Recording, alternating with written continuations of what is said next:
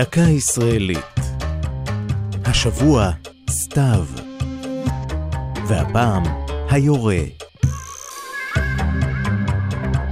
זה קורה כמעט מדי שנה. כאשר יורד הגשם הראשון אחרי עונת הקיץ, נשאלים החזאים אם זה אכן היורה.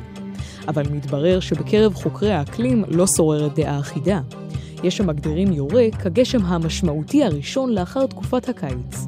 גשם זה נוצר כתוצאה משקע ברומטרי, אזור שבו הלחץ האטמוספרי נמוך יחסית לאזור שסביבו. הגשם יורד בכמות שאינה מספיקה לגרום למילוי מאגרי מי התהום, אבל די בה להרוות את השדות. היורה יורד בכל רחבי הארץ, ולא רק באזור מסוים, ואחריו באה בדרך כלל תקופה קצרה של יובש, בטרם יחלו הגשמים המיוחלים, גשמי הברכה. הגדרה אחרת ליורה מתבססת על הנטייה של עונת הגשמים בארץ להתחלק לשני חלקים, שביניהם הפוגה יחסית.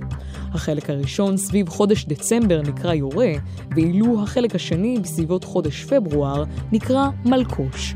זה גם הכינוי הרווח לגשם האחרון בעונת הגשמים.